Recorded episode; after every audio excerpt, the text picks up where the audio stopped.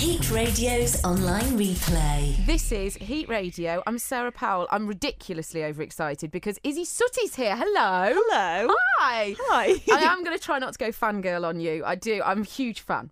Thank you. Yes, a pleasure, an absolute pleasure. Thank you. Um, obviously, you've done loads of things now, but people, I imagine, still do know you best from Peep Show as Dobby. Is that annoying? Does that uh, get on your nerves? No, I mean it's funny because when it's on, I will. It, it it's like a graph where it spikes. When it's on, I get recognised so much more. And I I remember when the first series I was in was on, which is series five. I got chased by about forty like school kids, sixth formers, not school, not like six year olds, but like sixth formers on the South Bank, and they were all screaming and stuff. And I was like, "Is it going to be like this every day?" But that was like a total one off. So uh, normally, uh, it's uh, no, I don't mind at all. I, I'm so happy to be involved with that show. I think we can do one more series as well. I so know uh, it's bittersweet, excited that there's one more, but also sad. it is going to be really sad. I always cry on the last day. Do you? Anyway, yeah, get really. Um, I sort of wear my heart on my sleeve, I guess. And uh, on the last day of the last series, I had to wrestle with a dog, which, and I'm really scared of dogs. oh no. And it actually got cut that bit anyway. But the producer was lovely about it and was like, um, just have a look at these three dogs and pick one. And there was like one tiny one, like a hamster, and one middle sized one, and one that was like the size of a terrier. And I pointed at the hamster one. They were like, Do you think you could go to the bigger one? And I was like, Okay. and then so I had to wrestle with the dog, and I was really like, I've done it. And then I burst into tears because it was my last scene. And there were all these journalists on set just doing interviews, and they were all like, are you crying because you've just wrestled with a dog? And I was like, no, no, it's my last day as well. But it is a bit because of the dog. Yeah, this is was a big the- achievement. It's the whole thing. yeah.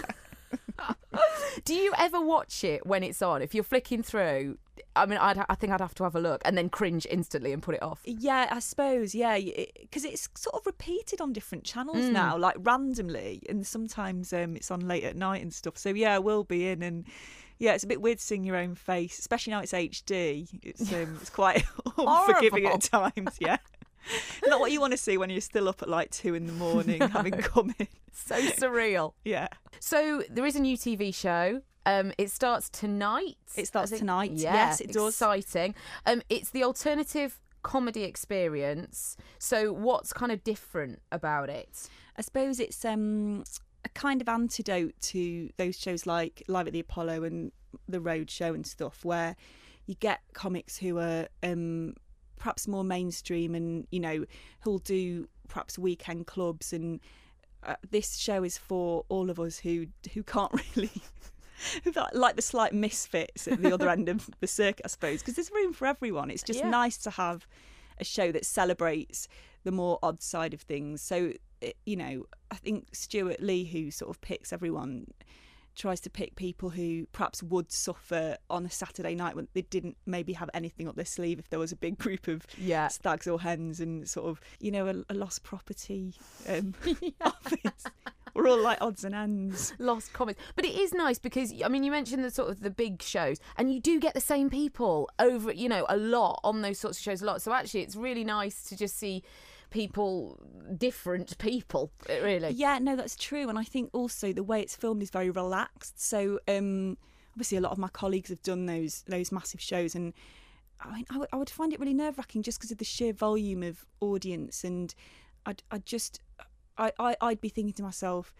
You know, I've got, I've got to do this. I've got to get this many laughs, and I've got to. Yeah. Whereas um, this one, because it's it's um, the Stand in Edinburgh, which is a really lovely club, and it's purpose built, and it, they're very friendly. So it, it already feels like I suppose Yeah. a, a home for comedy where there just happen to be cameras rather than something Yeah. set up to be a TV show, if that makes sense. Yeah. Um, let's do the shameless plug. It's on tonight. What time?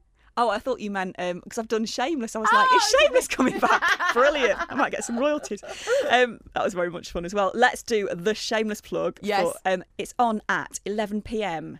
It's on Comedy Central, which is also Sky 112 stroke Virgin 132.